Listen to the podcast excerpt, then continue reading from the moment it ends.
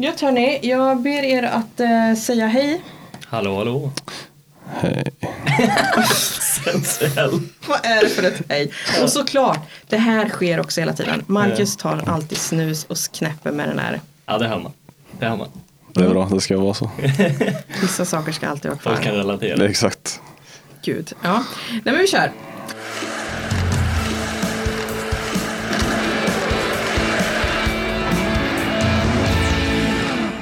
Han får såväl spelare som fans att bli tårögda. Han lägger ner otroliga mängder tid på att leta detaljer och hyllas överallt för sin känsla för att fånga ögonblick.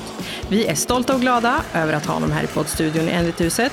Du lyssnar på NVT Istid med Marcus Strömberg, Solveig Voice och dagens huvudperson Henrik Tals. Välkommen! Oj, spännande. Nu fick jag lite puls känner jag. ja, vilken trevlig eh, introduktion. Ja, men det är klart man ska ha ett fint intro. Eh, vi tänkte vi ska börja här med, innan vi drar vidare med snacket, så ska vi förklara lite grann vad det är du gör. För att nu tror jag att väldigt många har koll kanske på vad en GIF är till exempel. Andra har kanske inte det. Vad är en GIF? Ja, var ska vi börja? En GIF är en ljudlös eh, filmsekvens eh, som eh, jag började med på Twitter eh, och som är en av de vanligaste videoformaten på, på Twitter, ju, på just Twitter. Då. Eh, inte så aktiv på, liksom, det finns inte så mycket GIFs på Instagram eller Facebook eller så eftersom där vill man ofta ha ljudet med. Så att eh, kort och gott, en ljudlös videosekvens. Ja, och ganska korta, eller hur? Man ska Ja. liksom fånga en kärna i något, det man vill Ja, visa. på Twitter så har de ju en sån här storleksbegränsning på Mm. 15 megabit, vilket är superlitet. Vilket gör att vill man ha en längre sekvens så blir det väldigt dålig kvalitet. Mm. Så att, eh, ja, väldigt kort, säg fem, fem, mellan 5 och 8 sekunder. Mm. Men eh, det är oftast goodies i de 58 sekunderna. Det är något man vill få fram och något man vill se. Eh, och där är det ju så att du har ju gjort giffar och filmer som har cirkulerat runt. Jag tror att väldigt många av er som lyssnar har ju säkert sett i alla fall något klipp. Det kan vi nästan förutsätta eh, av det du har gjort. Och vi kommer att komma in på det lite längre fram här. Men framförallt tror jag många har sett de filmerna du gjort från SM-guldet, SM-slutspelet förra säsongen. Ehm, ja, men vi kan väl stanna där. Vad säger du Marcus? Ska vi liksom förklara mer, vara väldigt pedagogiska eller ska vi köra på? Vi kör på, folk fattar. Vi räknar med det. Ja, det gör vi. Vi ska värma upp dig Henrik. Ja. Vi har några snabbfrågor. Spännande. Vill du köra igång Mackan? Ja, det är traditionsenligt jag som tar uppvärmningen. Här. Ja. Eh, vad är det, fem snabba va? Ja, det blir sex snabba Sex nu snabba. tror jag. Vill du ha till en där? Så där. Eh, Bonus. Ja, Eh, verkligen. vi börjar med favoritmat. Pannkakor. Gött. Det är gött. ja. Eh, att lyssna på. Eh, deppig musik. det kanske syns lite i vissa av mina videos också. Men ja, lugn, lugn och skön musik. Ja. Eh, titta på. Eh, Deppiga filmer. nej, faktiskt inte. Jag Jag skulle vilja säga hockey. Ja, det är bra. Eh, hur mycket skärmtid har du per dag? Oj, alldeles, alldeles för mycket. Jag, skulle, jag är rädd för att titta men jag skulle säga åtta timmar plus. Du vågar inte titta i den här veckorapporten man får i telefonen. Jag kan, eh, jag kan göra det så Ja, kan vi se. Men den, den, är inte, den är inte fin. Ska vi se här. Det är inget du är stolt över. Nej det är jag faktiskt inte. Ska vi se här. Senaste veckans genomsnitt är 8 timmar och 41 minuter. Ja, men du hade ändå ganska bra koll. Det var Ja inte men som att eh, du... jag kollade väl det för någon månad sedan och tänkte Gud, är det så här mycket? Ja, men och, och det vi ska komma in på sen är ju faktiskt, det har ju sina förklaringar. Det har det. Ja. Det är mycket som eh, sker på telefonen. Ja, förlåt Marcus. Ja, det, är, så- det är så lugnt. Det är så lugnt. Eh, dold talang. Oj. Dold talang. ja, ja, bra fråga. Det... Alla mina talanger vill jag liksom visa på den vänster så det blir inte så att de är dolda. Helt rätt. Eh, ja, nej vad ska jag säga. Jag kan mycket av de här, jag vet inte om man ska kalla fåniga saker som man ja, men, jonglera, lösa Rubiks kub, you name it. Alltså mycket sådana grejer som, man, som kräver lite effort att lära sig men när man väl lär sig det så sitter det i ryggmärgen. Så my- mycket sådana grejer kan jag. Det kvalar ju ändå in som eh, en bra dold talang Ja, det jag tycker jag. Och sen den som Solveig är mest eh, nyfiken på, din favoritfisk. Min favoritfisk? Oj, nej men jag skulle nog säga det är nog, eh, eh, hur snobbigt det än får låta så är det nog piggvar tror jag. Oj, oj, oj, oj, oj, nu kör vi Ja, fina det fiskar. där går över mitt huvud. Det låter ju säkert, men det är säkert gott. Det är trevligt, alltså det är en riktigt bra plattfisk. Vad gör man med den då? Är det liksom att man, Alltså, det här är någonting som jag fick lära mig av min, min pappa faktiskt. Eh, En av få saker jag fick lära mig av annars. Eh, För övrigt låter det som att han är död, det är han inte. Nej. Eh, Han lärde mig kokt piggvar med skirrötssmör och eh, pepparrot. Oj, och vad det gott. är, det är superenkelt, du bara kokar piggvaren och Ja, nej det är superenkelt, supergott och du kan servera kungen det. Det är hur bra som helst. det här spelar vi alltså in innan lunch, ni kan ju tänka Ja, er nu, nu bara, åh, Mm. fisk. Ge mig en piggvar nu. Ge mig en piggvar. ja men fasen vad gott det Ja, men det, det, det är riktigt bra. Och vi får ju kanske förklara då varför vi ställer en så udda fråga. För det här har vi inte direkt frågat många andra. bara favoritfisk eller favoritkött. Men eh, du är ju lite av en, eh, du jobbar ju med fisk Henrik. Jag gör ju det. Ja. Även fast jag som eh, vi nämnde här innan vi startade att jag har aldrig identifierat mig som liksom fiskhandlare eller så men det blir ju ofta så att i, i kompiskretsar eller bekantskapskretsar så är det ju folk som säger ah, fiskhandlaren liksom. För att jag har då eh, jobbat med ett jobb här då sen jag flyttade hit till Karlstad. Och det är på fiskhandlaren ute på Bergvik. Eh, så där ligger det. Eh, och det har jag gjort nu de senaste tre åren men imorgon så gör jag min sista dag. Ja det, är lite, det blir ju vemodigt. Jag kan tänka mig att många som lyssnar kanske har varit och handlat av dig någon gång.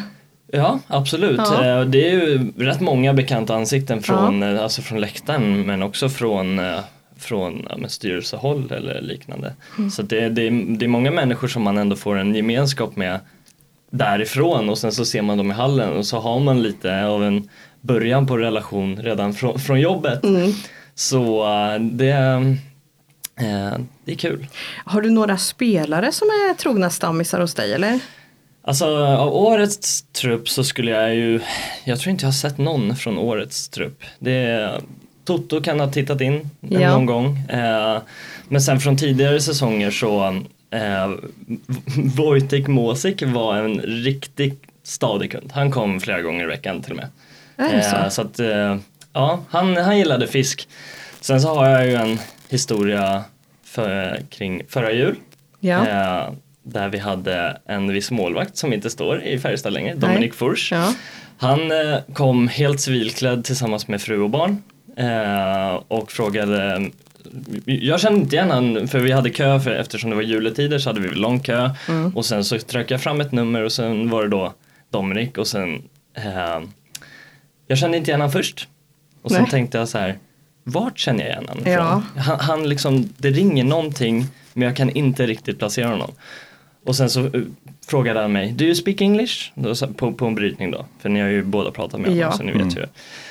Tänkte jag så här, det där, jag, jag har inte riktigt koll på hur Dominic ser ut men det där skulle kunna vara han. Så då frågade jag, are you Dominic här. Och han läs upp som en sol verkligen och sa It's the first time I'm recognized in Karlstad outside the hockey arena. Men gud. Eh, och så det blev jag lite så här kul att han blev jätteglad och så. Och sen så frågade han mig om en beställning som han skulle lägga på karp eftersom karp är som tjeckernas julskinka. Hyfsat Vilken god bonusinfo vi Det får. här är gillar jag. fantastiskt. Jag gillar det, storyn. det, det är faktiskt ganska kul. eh, för, Karp, ja, alltså. för det är ganska svårt att få tag i nu för tiden. Ja. Så, eh, och eftersom de av religiösa skäl oftast vill ha de här levande, vilket gör det ännu knepigare. Så eh, då, då, sen vet jag inte hur religiösa de är såklart, men eh, Ville ja, han ha den död eller levande? han ville ha den så färsk som möjligt, vilket Oh. eh, är Simmande Ja, Mario. helst så ja. Och då sa jag det till honom att ja, men jag är lite osäker på om jag kan få en levande. Eh, men jag ska ringa och höra med en annan fiskgubbe som åker omkring i Karlstad som inte är stationerad för att han kör lite mer spännande grejer. Sådana, som, som, sånt som inte, för han har lite äldre kundkrets också. Mm. Så han, han tar in sånt som var populärt förr. Så då ringde jag han en snabbis medan Dominic stod och väntade. Så sa jag, du råkar inte ha en karp eller? Och eh, då sa han, ja jag har en kvar. Jag bara, ja det är Färjestads målvakt, jag måste få den. så så, så då, då sa jag till honom att, ja men om du kommer imorgon så har jag en karp åt dig. Och han blev väldigt, väldigt, väldigt glad. Och han sa You saved my Christmas till och med. Så Oh att, eh, my goodness. Så att det, det, då, då, det, då blev man ju lite varm i hjärtat och så sa jag så här, ja men eh, om du kan ta med dig någonting som är signat Mm. så skulle jag verkligen uppskatta det. I förväntan att jag kanske skulle få ja, men, något kort eller något sånt. Men så, dagen efter så kom han då, han fick sin karp och jag fick min signerade puck från guldsäsongen. Snyggt. Det här Fint är ju minne. helt otroligt. En feel good story. Här har vi ändå rubriken liksom. GIF-kungen som räddade guldmålvaktens jul. Ja, det. Ja. Va? ja, det var hans ord. Det är helt sjukt bra. Ja, det var kul. Fantastiskt. Fantastiskt. Mm. Ja. Nej, men, eh, nu känner vi så här, nu har vi gått vidare, eh, nu lämnar vi fisken bakom oss Ja, för en liten stund, eller liten stund, vi kanske återkommer. Jag Ja. kanske vill ha mer tips. Ja. Eh, det är nämligen så här Henrik, att du har ju inte den här hockeybakgrunden egentligen, utan du är ju höjdhoppare. Exakt. Varför då? Varför jag är höjdhoppare eller Ja. varför jag... Varför är du höjdhoppare? Och så här, hur kommer du, för du är inte heller härifrån. Nej, eh, uppväxt eh, i Tyresö Mm. utanför Stockholm. Eh, 20 minuter in, från stadskärnan. Växte upp hur bra som helst i ett lugnt och fint område ute i Tyresö längs med vattnet. Och höll på med så, som, som alla andra, höll på med mycket idrotter. Jag höll dessutom på med go-kart. Eh, som, är, inte- som är en liten ovanligare idrott. Så det var mycket, det var mycket motorsport och det var mycket, mycket eh, fysisk sport Ja. också. Så jag höll på med tennis och det var, det var friidrott och det var, det var väl fotboll lite grann men jag har alltid hatat fotboll med passion så det, det, det, det, la jag på hyllan ganska snabbt. Eh, och eh, i unga år så var jag, och det är också tillbaka till kanske dold talang, men eh, var jag superduktig på att kasta saker. Och de, det säger jag faktiskt ödmjukt när jag säger superduktig. För att jag var, jag var extremt duktig på, på att kasta, framförallt kast med liten boll. Eh, så folk och, eh, och tränare och folk i, i min eh, modersklubb, Hanvikens SK, Linda Haglunds gamla klubb för er som lyssnar och är lite äldre Ja, vet vem ja. Linda Haglund. Eh, Där eh, började jag kasta saker. Eh, och eh, det slutade med att jag kastade ja, men fram tills jag var 14 eller någonting innan höjdhoppet tog- över. Men spolar tillbaks lite till kastandet. När jag var 13 så satte jag Europarekord i bollkast. Men alltså det är helt sinnessjukt. så att, eh, då, då tänkte ju folk, ja men han kommer ju bli spjutkastare liksom. Jag gjorde över 80 meter med boll när jag var 13. Så då sa folk, ja men eh, satsa på spjut, satsa på spjut. Men tänkte jag, ja, men det är, inte, det, är inte, det är inte det roligaste. Men jag höll på väldigt länge in på min karriär med både spjut och höjdhopp. Jaha. Men till slut så tog, fick jag ett oförtjänat liksom, hopp i höjdhoppet som gjorde att eh, jag vann, jag vann ungdoms-SM när jag var 15 i höjdhopp och då kände jag det här är jättekul. Så att det här, det här blir att satsa på. Sen var det kanske någon enstaka tävling per år som man kastade spjut också bara för att testa. Men när man kom upp till de här åldrarna 16, 17, 18 när spjutet faktiskt blev lite tungt också. Då var jag alldeles för klen för att kasta långt. Så eh, av rimliga skäl så la jag spjutet på hyllan och började hoppa höjd. Och visst var det friidrotten som sen tog dig hit till Karlstad? Exakt. Så eh, efter ungefär, ja men när jag var 15 och vann ungdoms-SM så började jag känna att det här vill jag ju göra seriöst och jag vill ge det en chans. Så jag skrev till en eh, lokal profil kan man väl då säga, nej men nej, eh, höjdhoppare eh, Stefan Holm. Och frågade om lite tips och tricks, liksom hur börjar jag lägga upp min träning? För att när jag kommer från en sån liten klubb som jag gjorde så var det inte så sjukt mycket kompetens med hur vi ska lägga upp träning, hur vi ska, vad ska vi hoppa, vad ska vi träna på för att bli bra på höjdhopp. Så, av, så då tänkte jag bara, men jag skriver till Stefan på Facebook för han hade lagt till mig efter mitt, eh, efter mitt SM-guld. Eh, för att han håller väl ett litet öga på unga talanger. Som, så då skrev jag till honom och frågade, hej du, eh, eh, nu är det snart höst och försäsongsträningen ska dra igång. Vad, vad bör jag göra? Och han svarade typ illa kvickt och skrev kanske liksom så att vi var tvungna att scrolla på Facebook liksom för ett långt meddelande. Tänk på det här och det här och det här. Gör, lägg upp träningen så här, gör så här många hopp, gör så här. Och sen avslutade han meningen med Men har du vägarna förbi Karlstad? så ring mig. Mm. Så, och eh, det han inte visste då, vilket han kanske ångrar idag, det var att jag hade en flickvän som bodde i Karlstad.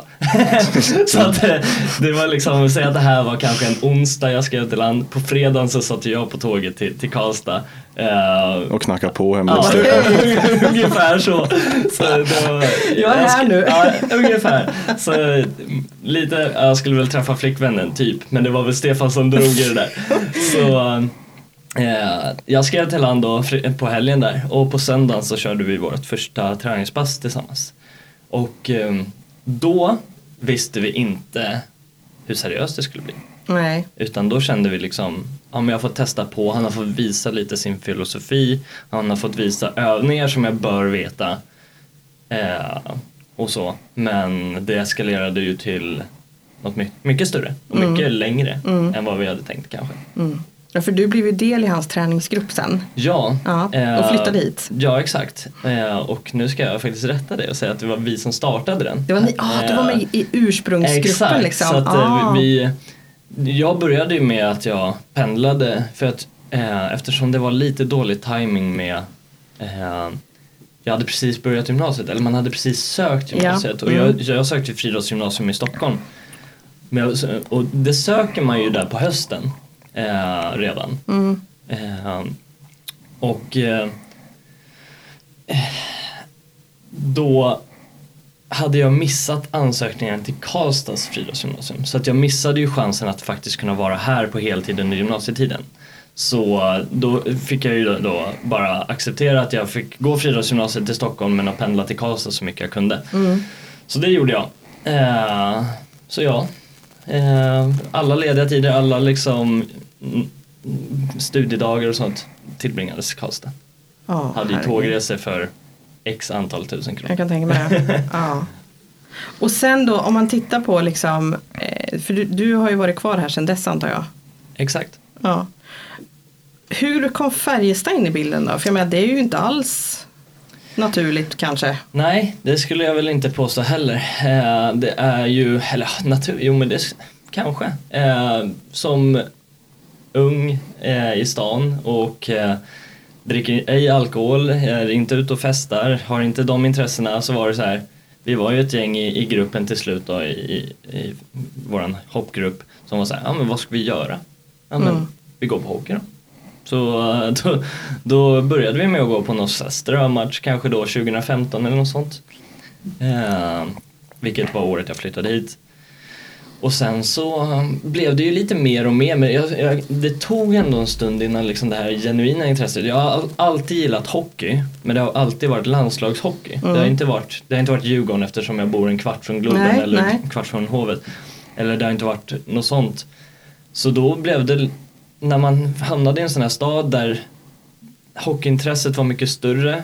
Eh, varenda människa pratade Färjestad och så vidare.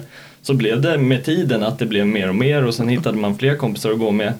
Och då blev ju det veckointresset. Mm. Och sen så har jag alltid känt att jag vill att jag vill göra någonting med Färjestad. Att jag liksom, men, om det nu är twittra eller liksom, jag kände att eftersom ja, men jag gick sporadiskt med några hoppkompisar som inte alls brydde sig om hockeyn egentligen utan de ville väl gå för att de inte hade något bättre för sig. Och eh, ja, de var inte lika, vad ska man säga, eh, entusiastiska som Nej. en själv. Så då ville jag känna att jag vill komma in i den här gemenskapen men jag har lite svårt att, ja, ska jag bara gå till klacken och säga hej till folk? Det kändes inte som min grej. Så då tänkte jag att då startade jag att, att twittra och hitta lite gemenskaper där. Och första året på Twitter som jag använde Twitter för just hockey var ju att lokalisera vilka människor twittrar om Färjestad och vad är det för typ av människor? Är det de människor som jag vill lära känna för, för det första liksom eller så. Så där började liksom intresset för Färjestad. Så det har ju växt från 2015 och framåt och sen så har det ju bara eskalerat till nästan för mycket. Ja, för det är ju inte lite, alltså vi båda två har ju, vi har ju sett det ske så att säga. Mm. Ja, hur mycket tid eh, uppskattar du att du lägger på, på laget i veckan? Alltså det, det varierar ju som sagt men det, det är nästan också där mer än vad man nästan vill erkänna. Jag menar av de här 8 och 41 som jag har på skärmtid så är ju mycket förberedelse för inlägg och, och finjustera kanske någon, någon grej i telefonen eller så. Mm. Och all, all, all giftning sker på telefonen också. Så det, är det så att jag sitter en match, det är därför om jag sitter en match i tre timmar så har jag ju telefonen öppen hela tiden. För mm. att då har jag, tar jag GIF-material så. Men jag skulle säga tid, alltså det är ju, det är ju jag skulle säga lätt 20 timmar i veckan i alla fall. Lätt. Och det är säkert det är mycket mer vissa veckor. Hinner du hänga med något i, ordentligt i match, själva matcherna då? Eller blir det mycket fokus på enskilda grejer som händer? Och... Ja, jag tänkte faktiskt på det nu senaste matchen hemma mot HV. Eh, så kände jag att, ursäkta, att jag inte hann med riktigt att se matchen så som jag ibland brukar. Mm. Eh, så jag skulle säga när jag, när jag giffar eh, på plats under matcher då missar jag hälften av matchen. Så att det, det, är därför jag också tittar igen den antingen på kvällen efter eller dagen efter. För att jag missar ju så sjukt mycket. Så till exempel nu HV, HV-matchen har jag tittat igenom två gånger eh, efter och upptäckt massa saker som bara, det där hade ju kunnat vara en kul GIF eller det här hade varit en kul. Och de hamnar oftast då som, som idag så kommer jag lägga ut två eh, Instagram stories bara.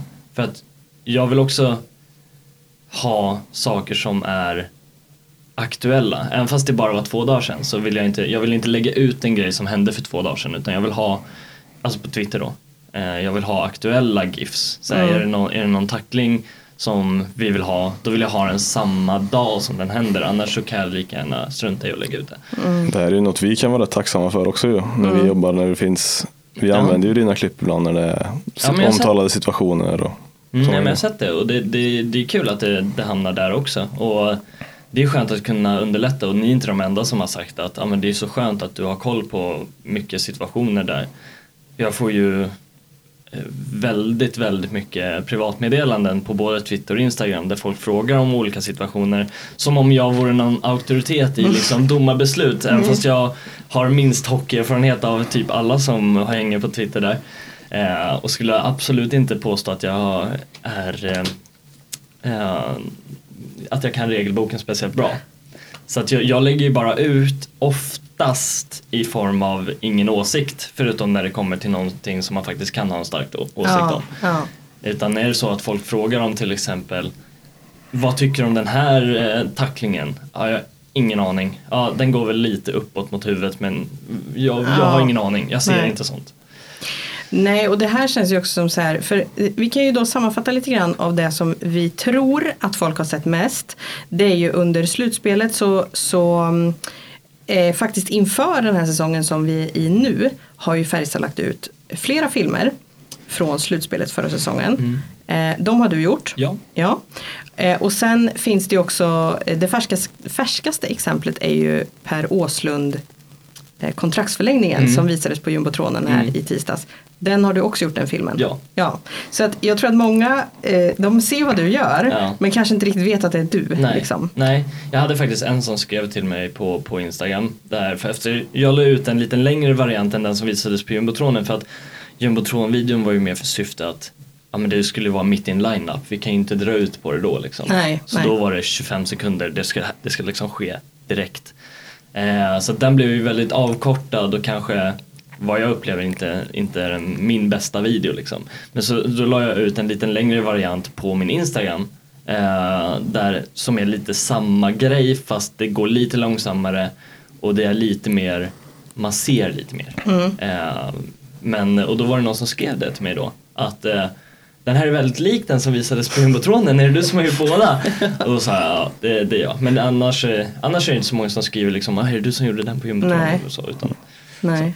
Och du är ju på, på Twitter heter du Henrik Toms. Ja. Och på Instagram heter du Färjestad GIFs. Mm. Med S på slut, GIFs. Ja exakt. svårt att säga. Ja, ja. Precis, och det är du. Ja, mm. så det, det klingade ju bättre än att eh, Färjestad Klipp eller något sånt. Så det, ja, ble, det, blev, det blev det eh, och det får, det får ja. så. Ja. Hallå där! Lär känna hela Värmland. Läs de senaste nyheterna med NVTs pluspaket i 12 veckor gratis, därefter ett år för halva priset. Med Plus får du tillgång till allt innehåll på sajten och i nyhetsappen. Länken till erbjudandet hittar du i avsnittsbeskrivningen. Vi ser ju dig ibland på pressläktaren. Mm. Eh, när Fancy. du är där. Eh, och det är, eh, du är väldigt rörlig. Du sitter inte still så mycket Henrik. Här i tisdag så gick du fram och tillbaka. Ja. Kan man säga. Hur mår du på matcherna? Nej, Jag mår riktigt illa. Ja. Jag mår riktigt dåligt. Mm. Det Eh, märks tydligt. Ja, och min, min flickvän brukar alltid säga det att eh, jag har en odiagnostiserad ADHD och eh, ett tecken på det är ju att man känner i överflöd. Och det, det sammanfattar eh, mig superbra. Att så fort jag känner någonting så känner jag det jätte, jätte, jättemycket. Så eh, det var ju samma sak när, när jag redigerar slutspelsvideon liksom. Då känner jag så mycket att jag, jag sitter bara och gråter när jag redigerar. Och, och det är samma sak när jag tittar på en hockeymatch. Att blir jag nervös så blir jag så nervös att jag liksom inte kan lyfta kaffekoppen. Det, det, och det är jäkligt jobbigt på något vis att man inte har lärt sig att kontrollera sådana såna situationer. För det är ju samma sak med nu när jag satte mig här och vi, vi drog igång inspelningen. Första frågan, hjärtat står ju liksom här ute. Alltså nu, nu visualiserar jag liksom 30 centimeter utanför bröstet. Ja. Det, det, jag kan inte kontrollera mina känslor och det, det, det är ett handikapp i livet på vissa, vissa plan men eh, det ser väl roligt ut på pressläktaren när jag, liksom, jag tittar inte på matcherna och vissa Jag kan säga HVs eh, videocoacher har också väldigt svårt. Ja, de var rätt rörliga de också och högljudda. Du, Ja. du gillar inte när jag kommer och jinxar eh, resultat. Nej, nej, prata inte med mig. nej, Jag brukar gilla att komma och ge dig en tvärsäker tippning inför period tre som aldrig stämmer. Aldrig någonsin. Och jag, jag håller mig otroligt eh, pessimistisk och säger att nej det här kommer gå åt helvete liksom för att sänka mina egna för, förhoppningar. Men det är ju lite så man jobbar liksom. Man, Ja. man är ju lite katastroftankar. Ja. Så. Men det är ju liksom det är inte så att jag eh, tänker liknande när det är vardagliga saker utan då Nej. tänker jag mer, ja men det löser sig, allt ordnar sig. Det är det jag har som urs, urskr- Ja. ursprungsgrej. Du, det här jobbet, du nämner det här nu med dina med Färjestad-filmerna du gjorde Mm. från slutspelet och att det var väldigt mycket känslor. Ja. Eh, du gjorde ju, hur många filmer blev det? Det blev ett antal va? Alltså Ja. som är längre filmer från slutspelet. ja, det blev, jag vet inte vad vi kom upp i, Nej. men vi kom upp i, säg mellan 10 och 15 kanske. Ja. Eh, och sen så gjorde vi lite filmer som tyvärr inte hann publiceras också. Så att det, själva jobbet som jag gjort så, vi, så har jag nog gjort mellan 15 och 20. Så det blev ju väldigt mycket videos under sommaren. Vilket Och nu- var ett kul initiativ. Nu pratar vi alltså videos som är gjorda åt Färjestad. Färjestad, alltså på Exakt. beställning av Färjestad. ja, precis. Och som de har lagt ut också på sina exakt. sociala medier. Ja. De filmerna är ju, för oss som jobbade med slutspelet också, eh, det var väldigt intressant att titta på. För med vi, som vi sa här innan vi började spela in, man har, man har glömt otroligt mycket. Mm. Och jag kan tänka mig när du, du får ju berätta lite grann tänker jag, men när du, när du gör de här filmerna, när du gjorde dem, letar du, vad letar du efter liksom? Vad vill du fånga? Ja, det är en väldigt bra fråga. Eh, det, det, korta svaret är ju att, som vi har varit inne på, att jag är väldigt blödig. Eh, så det har blivit väldigt nischat mot det hållet, framförallt de första videorna jag, jag gjorde. Eh, och framförallt den långa videon som fick stor spridning.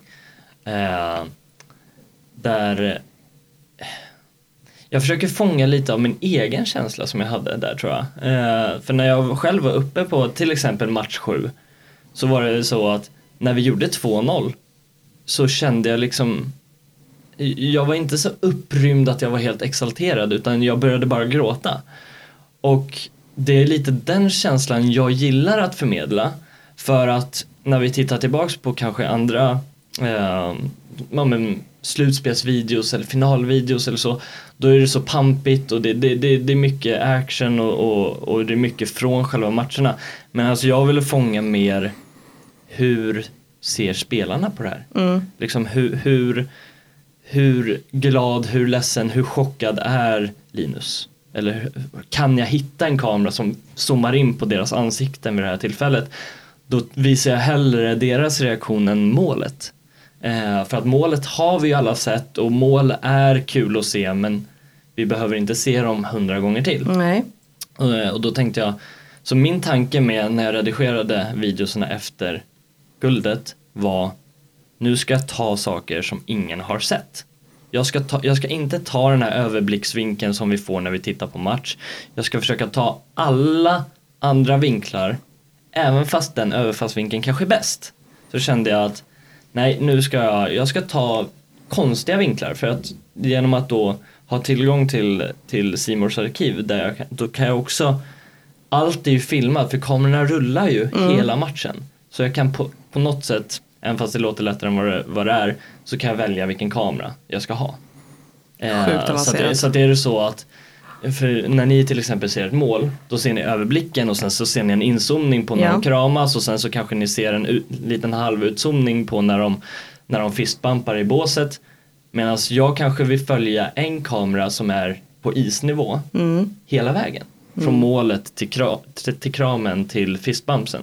För att se, hinner jag se någonting som inte visas på TV? Hinner jag se att Linus blir chockad eller glad eller så? Eller hinner jag se Mitell i båset bli liksom knyta näven eller något sånt? Mm. Eh, det letade jag efter. Jag måste säga, det lyckades du otroligt bra ja. med också för det är ju exakt den där känslan man får av de här klippen. Mm. Ja, är det, var det även du som låg bakom det här klippet när Gustav Rydahl kommer ut i spelargången och hälsar på fansen? Det har jag missat, det, det är nog inte jag. Ja, Så när han hälsar på... Eller när han, när kommer han ut och liksom hoppar och sprutar champagne och... i Luleå. Är det det du tänker på? Ja. När han, nej, men det är när han... Ja, det får vi klippa bort då. Ja, men det är när han, eh, när han eh, efter guldet? Alltså i båset? Nej, nej, i, nej. efter matchen, i, Luleå, i spelargången när det står ja! fans och väntar. Ja, nu hänger jag med. Ja, det var ju ett, ett, en tweet jag la ut. Ja, ja just det. Eh, det är ingen video jag redigerat men jag filmade den live ja. Och det är ja, nog det. min favoritvideo från hela slutspelet. För mm. där får man ju exakt det du pratar om och det finns ju ingen annanstans. Det är känslor och det. Ja men exakt och det, och det, det kan jag berätta lite om för att det var ju, det var ju bland mina, alltså mitt starkaste minne därifrån var ju att när vi hade vunnit så gick ju vi, liksom efter vi hade firat och prisutdelning och allting så gick ju vi ut till bussen. Vi var ju helt slut allihop. Eh, och så gick jag bara på bussen och kände, ja men nu, nu åker vi till torget liksom. Mm. Men så eh, hör jag ju då, eh, jag tror faktiskt att det var Niklas Lindqvist som skrek liksom, jag satt på bussen och han skrek utanför bussen att Kom nu ska vi fira med spelarna liksom. Hörde jag. Mm. Och då tänkte jag, vad säger han? Så här, jag, jag sitter där och skakar och gråter liksom för att jag är så glad. och då, då säger han, det är klart att vi ska gå in. Så då, då gick vi då tillsammans, så då vi hoppade ur bussen och, och gick till eh, där Färjestadspelarna går in och ut från omklädningsrummet. Mm. Eh, så då samlades vi alla, vi alla Färjestad-supportrar som var, som var där. Eh, utanför då den här korridoren där de kommer ut och så står ju Färjestadbussen som, eller det är inte Färjestadbussen men bussen som ska ta dem till flygplatsen står precis bredvid där så att vi visste ju att här kommer de komma ut. Och då kände jag liksom att, ja men då så såg jag eh, så såg jag faktiskt Jens Westin stå innanför den här dörren, för vi stod utanför en dörr. Eh, och då såg jag Jens, och han har jag pratat lite med på, på, på bryggan då, ja. på pressläktaren. Och kände att han har jag lite, så här, men han kan gå och prata lite med. Eh, för att återigen, jag kände inte hur många som helst i, av de här supporterna som var där jag skulle säga, jag, jag släpade med en polare upp och mm. det är en historia i sig som vi kanske kan komma till sen. Men så då gick jag och pratade med, med Jens Westin och kollade läget lite för han såg så nedstämd ut och, av förklarliga skäl. Så jag gick och snackade lite med han och pratade lite, så jag gick ju då in i den här korridoren så medan alla andra stod utanför. Och där fick jag ju då perfekta liksom vinklar på att kunna filma när spelarna ska springa ut till de här fansen som väntar. Eller till oss då som väntar, rättare sagt. Eh, och då kommer de ju liksom en efter en och sen Niklas skriker nu vill vi ha Per, nu vill vi ha Linkan, nu vill vi ha... Så han bossade där och, och, det var ju bra för att de satt ju in och, och hade ju hur kul som helst i, i, i omklädningsrummet vilket vi, man respekterar. Men det var verkligen, nej nu får ni hämta Dominik, nu får ni hämta så här, nu vi, vi vill ha alla, vi vill krama alla liksom. Och då, då kommer vi till det där klippet som, som Marcus har sett här på Twitter där jag filmar Gustav när han springer den här korridoren på väg ut Men hoppar och nuddar nästan taket alltså och, och sprutar champagne samtidigt. Jag hade den fastnålad på min Twitter fram tills eh, Theodor Lennströms 3 mot 5 mål. Eh, så att eh, scrollar man ner till, till mina tweets från förra säsongen den 12, 12 maj så kan man se den. Den är, den är magisk. Väl värt eh, en titt Ja, den, den är magisk. Och Den då- visar så mycket. Det är, ja. Ja, Mm. och man hör, man hör i den videon för att jag försöker vara tyst när jag filmar för jag vill inte höra mig själv när jag lägger ut clips. Nej. Men man hör hur liksom jag har tåren i halsen och liksom kan knappt sjunga liksom. Ja, det, ja, det, det, det, det är ett fint minne. Det, det är Ja. underbart. Det är ju också en detalj jag fastnade för i en av de här filmerna från slutspelet och det är ju i, när Linus Johansson gör 2-0 i Luleå. Och du väljer alltså en vinkel från när man ser hans ansikte. De andra spelarna är på honom lite som ryggsäckar. Och han är helt tom. Mm. Det är som att allting bara plötsligt, det är som att han fattar vad han har gjort. Och den, jag tror att den sekvensen, den visades aldrig i tv. Nej, det gjorde den inte. Nej. Det var därför jag tog den också. Ja, Också för att det är den bästa scenen i hela, i hela videon. ja det är helt sjukt. Ja. Alltså man, blir, man blir väldigt tagen när man ser hans ansikte. När jag såg den, för att jag hade ingen aning om att han, jag hade ingen aning om det eftersom vi inte såg det på TV. Eh, så när jag tittade om den här gigantiska filen som är 30 gig stor och fyra timmar lång. När jag tittade igenom varenda vinkel, varenda sekund så hit, kom jag över den här vin, eh, vinkeln på när Linus blir så tagen. Och jag liksom, det var länge sedan jag grät så mycket. För att man ser verkligen på han man ser, man ser allt, man ser lättnaden, man ser ändå glädjen i liksom, han förstår. Och det bästa är ju liksom, och det vet jag faktiskt, eller det är inte det bästa, men man ser i slutet av den, när han vänder sig om mot spelarna, så liksom han tittar med så stora ögon mot, mot Lennström och, och jag minns inte vilka mer som hänger på han. Det, för mig, som ändå har upplevt ungdoms-VM själv, tagit mig till final på det, på det och liksom haft extrema ungdomliga framgångar i min egen karriär. Det är i särklass det bästa idrottsminnet jag har. Det, det går inte att sätta ord på, det är fantastiskt. Det är också ett, ett klipp där eh, Linus och Nygård tittar på varandra på uppvärmningen. De vänder sig mot varandra och skriker varandra i ansiktet. Det syntes heller aldrig någonstans va? Nej. Nej. Inte vad, inte vad, de hade det nog jag funderar på om de hade det klippet i typ, alltså typ SHL Awards eller någonting. Att de hade då tagit den biten och tagit det till nästa SHL-sändning då. Eller, Mm. Men det är ju inte i någon det är inte, sändning. Nej, liksom. inte vad jag Nej. vet. Det, eh, men de har ju då använt det senare. Men där kände jag också vara så här. "Ja, Men det här har ju folk inte sett, det här måste vi ta med för det, här, Mm. det här kommer folk tycka är kul. Och det var en av de liksom, klippsen som var det som jag fick mest kommentarer över.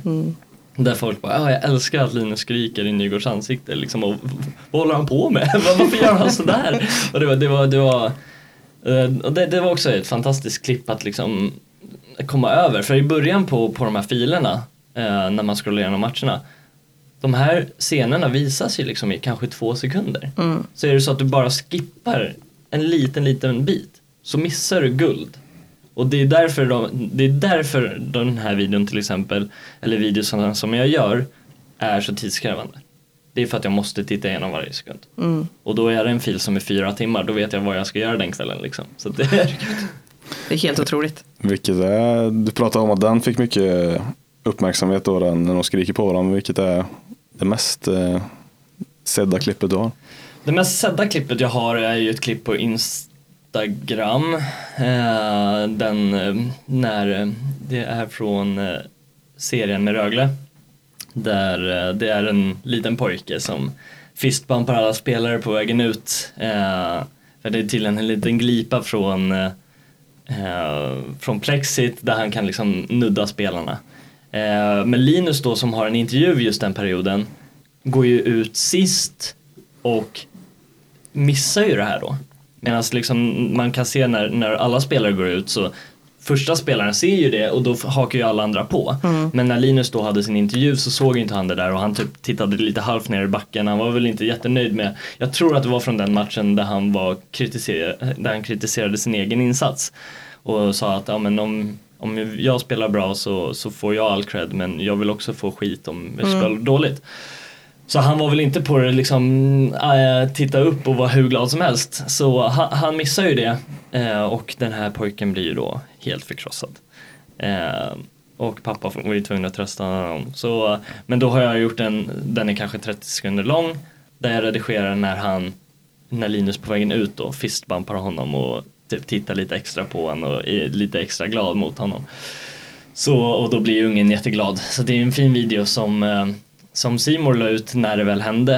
Eh, men jag har, jag har då gjort en liten, jag har bara klippt lite och lagt på lite lite blödarmusik som jag varit inne på så att, folk, så att folk går igång på det. Så då, den har väl mellan 400 och 500 000 visningar eh, och jag får eh, om jag inte lägger ut någonting på två dagar då är det den som, då, då skickar Instagram algoritmen ut den videon. För då är det mm. så här, ja men lägger inte jag ut någonting får inga notiser på en dag då börjar, då börjar det liksom rulla in massa likes från den videon för att den, den, den vet Instagram att den är populär. Mm. Så skickar de ut den.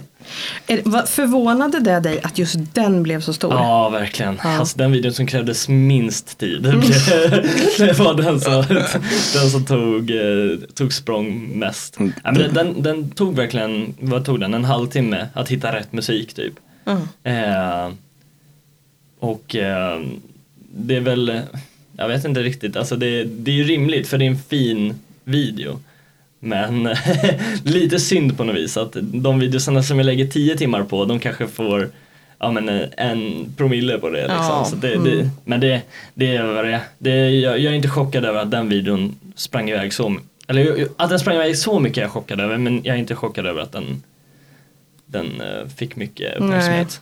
Men det där är ju något som vi kan relatera till otroligt mycket i vårt eh, jobb. Att en notis man gör som tar tre minuter som har en rubrik som innehåller konflikt, sex, bajs, våld, ja. whatever. Sticker ju iväg som fan och så mm. lägger man ner en halv eller hel arbetsvecka på ett långreportage som ingen läser ja. online. Så det där känner man ju väldigt ja, mycket det, det är ju bara tecken på att liksom, ja men man behöver inte, det är inte ofta man kommer över sådana där grejer heller liksom. Så det, är, det är förståeligt att den sticker men oftast så är det ju inte sådana gratis chanser om man säger så. Jag menar Simor la ju ut den på sin Twitter och den fick över 3000 likes och massor av retweets. Och det, mm. Vilket är hur mycket som helst på Twitter. Så mm. det, det, är inte det, det är inte konstigt att den, den gick så. För att den här lilla söta pojken liksom blir helt förkrossad. Folk ja. kan liksom alla mamma och pappa hjärtan går ju igång. Och, Svaret är ja. ja. Till och med hos dig Marcus. Ja, kanske inte. Ah. Mm. Nej, du vill inte erkänna det här men vi vet att du tycker det. En side, side note på mest liksom, tittade videos. Den näst mest som var eh, under typ samma period som jag la ut den här var när Metell i COL gick i, alltså, för de har ju mickade bås mm. i, i COL, när han hyvlade lite om man säger så. Lätt, lätt sagt. Den har näst mest och den har väl typ 350 000 visningar. Så det, den gick också och så, så, så, det är ett tecken på att folk faktiskt ändå gillar att ha det här transparenta också. Att man vill inte höra saft och bulle mentaliteten utan man vill ändå höra att när man är dålig så, så ska man få konstruktiv feedback. Mm. Vilket man inte kanske kan kalla att det här var men han, han, satte ner foten. Mm. Och jag uppskattade det, det som bara den. För när jag såg det här så kände jag, åh vilken lättnad, vad skönt. Oj, uppfriskande att han vågar säga det här även fast han vet att det är mickade bås. Ja, och jag tror att just den grejen blev också så här att man pratar väldigt mycket om hans kravbild. Eh, men här var det ju ett exempel på den mm. på ett sätt som ingen annan hade sett Nej. innan det. Nej. Faktiskt. Alltså allmänheten har ju inte sett det på det sättet. Så att, och jag, jag, kan känna, jag, jag, jag uppskattar det väldigt mycket. Att få höra man, är ju, man är ju, det vet ni själva och folk som lyssnar också, man är ju trött på det här, ja ah, nej men vi behöver komma upp lite i spelet och mm. alltså, man somnar ju varje gång. Det, så det, det var väldigt uppfriskande. Mm. Du, du har ju fått en hel del respons, det vet vi, vi ser kommentarsfält och liknande, men vi vet att även spelarna har ju sett väldigt mycket av det du har gjort. Mm. Efter slutspelet pratade ju, ja men Gustav Rydahl var en av de som pratade om det, Linus Johansson pratade också om att han hade sett de här videorna väldigt många gånger just för att de har ju lite blackout mm. också eh, och minns kanske inte riktigt i detalj allt som hände. Hur mycket respons har du fått efter dina filmer och, och från förra säsongen? Ja, det beror på lite hur man ser på vilken typ av respons. Eh, att eh, många spelare följer mig på Instagram ser jag som en väldigt positiv respons. Eh, så det är väl det som jag tar till mig mest att jag har ändå en ganska stor skara följare från laget. Det, ger, alltså det betyder ju sjukt mycket för mig. Det, det är ju enskilt största motivationen nästan. Och, och att man lägger lite extra tanke på att ja, men nu kommer den här människan eller den här spelaren se det här. Jag ska ju få det så bra som möjligt. Eh, men annars så jag får inte direkt så här sjukt mycket meddelanden från spelare. Jakob De La Rose är ju en av de mer verbala liksom, när det kommer till svar. Eh, för han, en, han, han svarar ju liksom ändå på mina mm, stories och, och liksom klipp så. Eh, men alltså det är ju så när, när jag var nu i somras när vi höll på med det här med sommarprojektet så när man var med i omklädningsrummet för det är, det är väldigt sällan som jag är som jag är och träffar spelarna liksom face to face hela tiden. Då fick jag ju mycket så här, ja men vilka bra videos du gör och, och då, då fick man ju känna sig riktigt stolt. Men eh, på Instagram och på Twitter, det är väl inte så här supermycket kommentarer från spelare. Det är, ja men får man en like så är man nöjd. För då vet man, ja, då har människan sett det. Och typ som nu när jag la ut med Åslund, då svarar han ändå för att han, och han är ändå inte en sån som, han har inte svarat tidigare. Men han svarar ändå och då blir man så här, ah, han har sett det. Vad nöjd jag blir för att, eh, för att jag stod ju själv och grät uppe på pressläktaren när de förlängde med honom. Eh, och så, att han svarar på det betyder ju bara världen för mig. Så att, eh, Jag tänker också när du står där uppe och du vet, du vet vad som kommer att hända. Mm. Eh, du ser tifot, du ser allting rulla igång och sen hör du också publikens respons. mm, Och den, alltså publikens respons är ju ett resultat av faktiskt det du har gjort. mm. Bland annat, alltså såklart budskapet också. Åslund kanske hade något finger med i spelet. Det kanske var lite grann. Men ändå, alltså, hur är det att se det här hända och liksom se hela samspelet med tifot, med Åslund på isen, Mm. med ditt klipp på jumbotronen. Vad tänker man när man hör publiken gå igång på det där? Eh, Jag är oerhört stolt. Ja. Eh, första videon som, som jag gjorde liksom, som visades på jumbotronen. Det var ju, då kände man ju liksom, är det här det kändes ju störst såklart, Ja. även fast inte jag var specifikt stort fan av det var inte den bästa videon heller, så då kan det bli så att när man, när man vet att man kanske har jag ska inte säga missat någonting, men när man tänker det där kunde jag gjort bättre. Då, då tittar jag heller inte på videon. Nej. Utan då lyssnar jag hellre bara. Eh, för att jag vill inte se jag noterar ju missar som ni inte ser. Nej, så är det ju. Eh, och publiken ser ju inte det som jag tänker att åh nej jag skulle gjort det där annorlunda. För att folk vet inte vad jag hade kunnat göra annorlunda. Nej. Eh, så det, det är blandat. Men med den här Åslund-videon så känner jag ändå att eh, det var bara en extrem stolthet och att se Åslund bli tårögd liksom det, det, det är sånt som gör att jag vill fortsätta. För det är inte så att jag älskar redigering. Det är inte så att jag brinner för videoredigering utan jag brinner för Färjestad. Och jag, jag vill bara göra videos som berör Färjestad och Färjestad supportrar.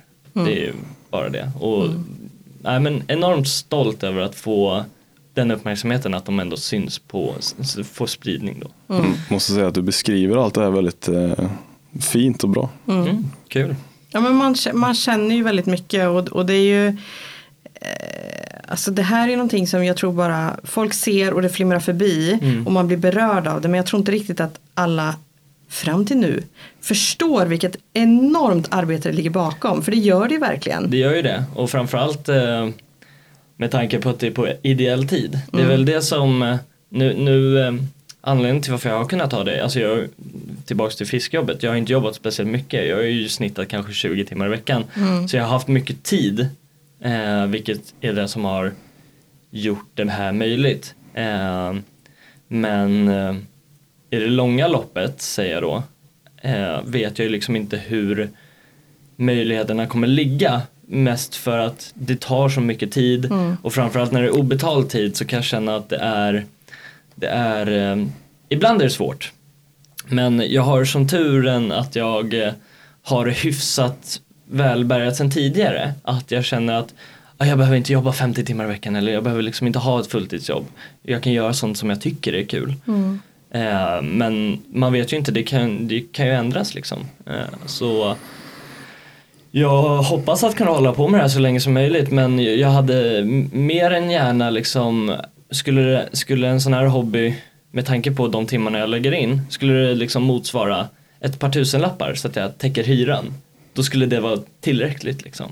Men vad är drömmen då om du får drömma fritt där? Drömmen är ju verkligen att få jobba fulltid åt Färjestad och hålla på och producera sånt som inte har setts tidigare på samma sätt.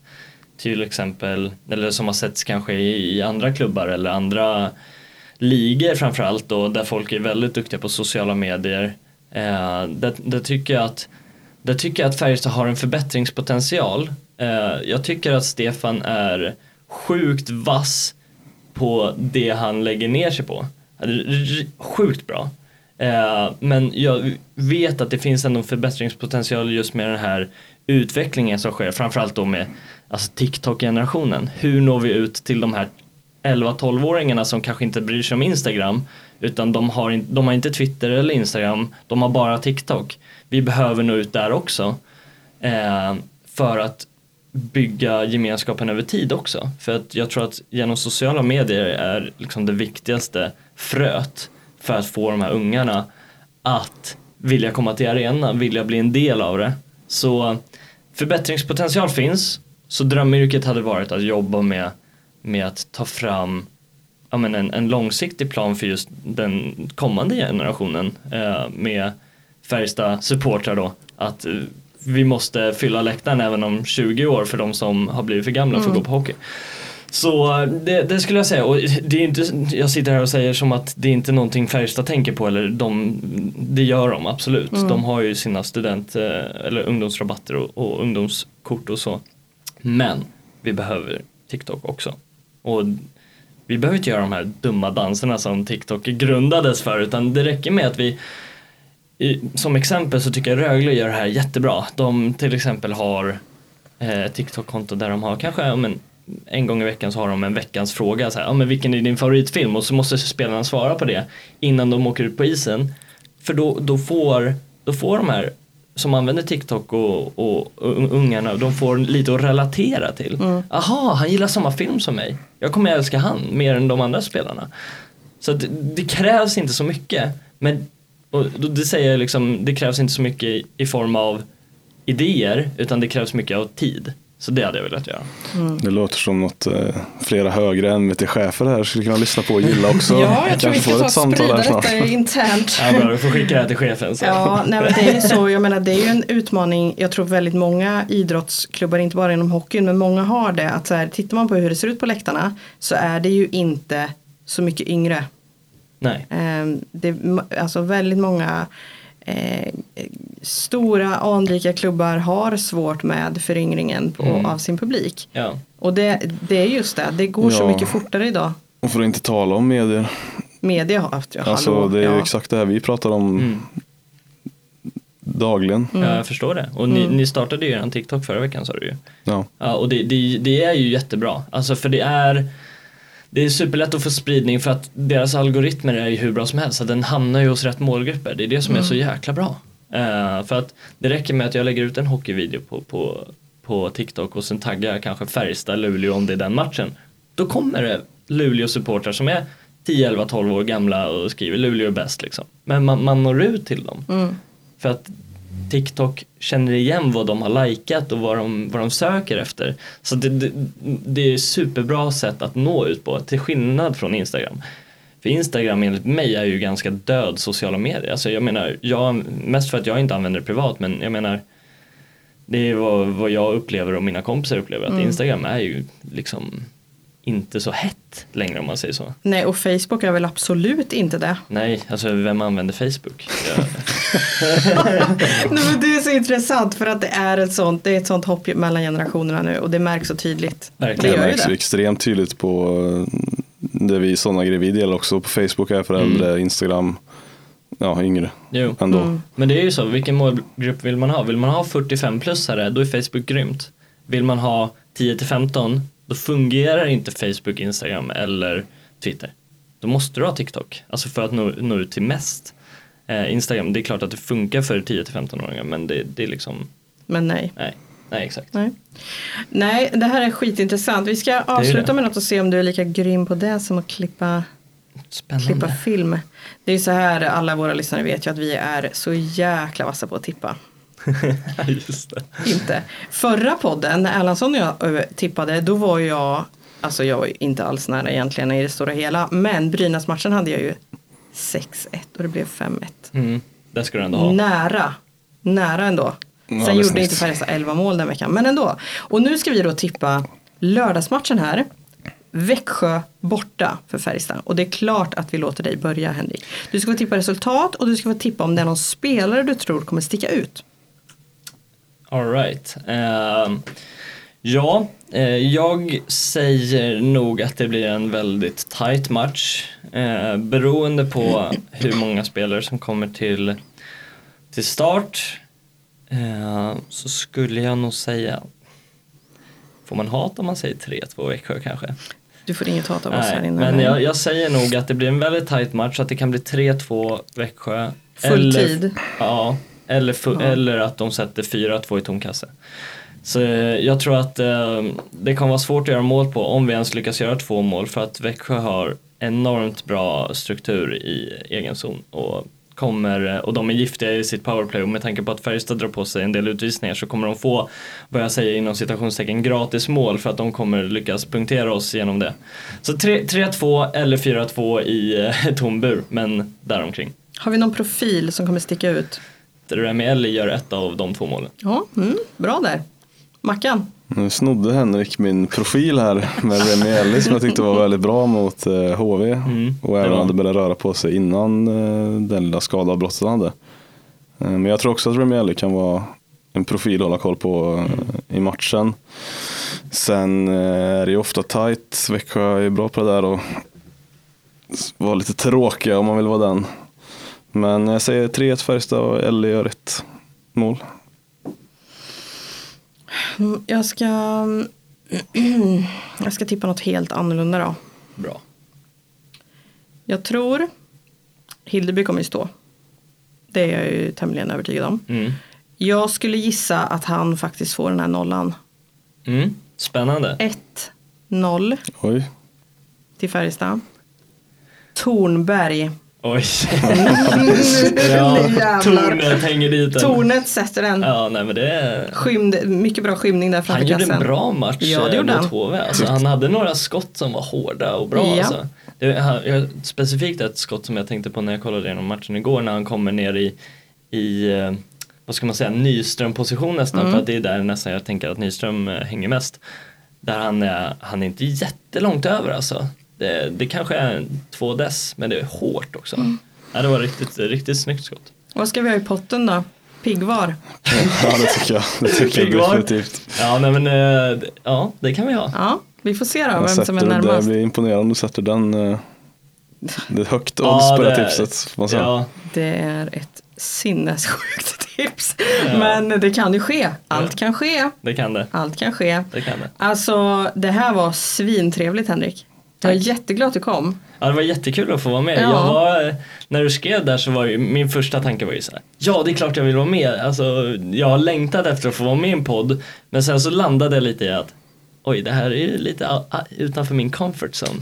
Det är där man ska vistas. Ja, Vi kan ju passa på också det sista vi gör att tipsa om att gå in och följa Henrik Ja. såklart. Absolut, det är klart vi På ska göra både det. Instagram och Twitter. Mm. Och TikTok kanske. Och TikTok. ja, TikTok är väl inte eh, lika viktigt men det är samma namn där som Instagram så att är det så att man har TikTok så gå in och följ där också. Mycket bra tips, mycket bra tips. Vi har ju faktiskt en del yngre lyssnare också. Ja. Så att det, det eller våra äldre kan ju också gå in på TikTok, det är inte det jag säger men ja, ni fattar. Farmor lyssnar på det här så in på TikTok farmor. Go for it. Ja Heja men farmor. super. Tack så mycket för att du kom hit. Tack för att jag fick komma. Tack Marcus för ännu en härlig vecka. Tack själv. Ja, ni har lyssnat på Ännu till istid med Solveig Voice, Marcus Strömberg och Henrik Toms. Ljud och mix Solveig Voice och ansvarig utgivare är Mikael Rotsten. Hej på er!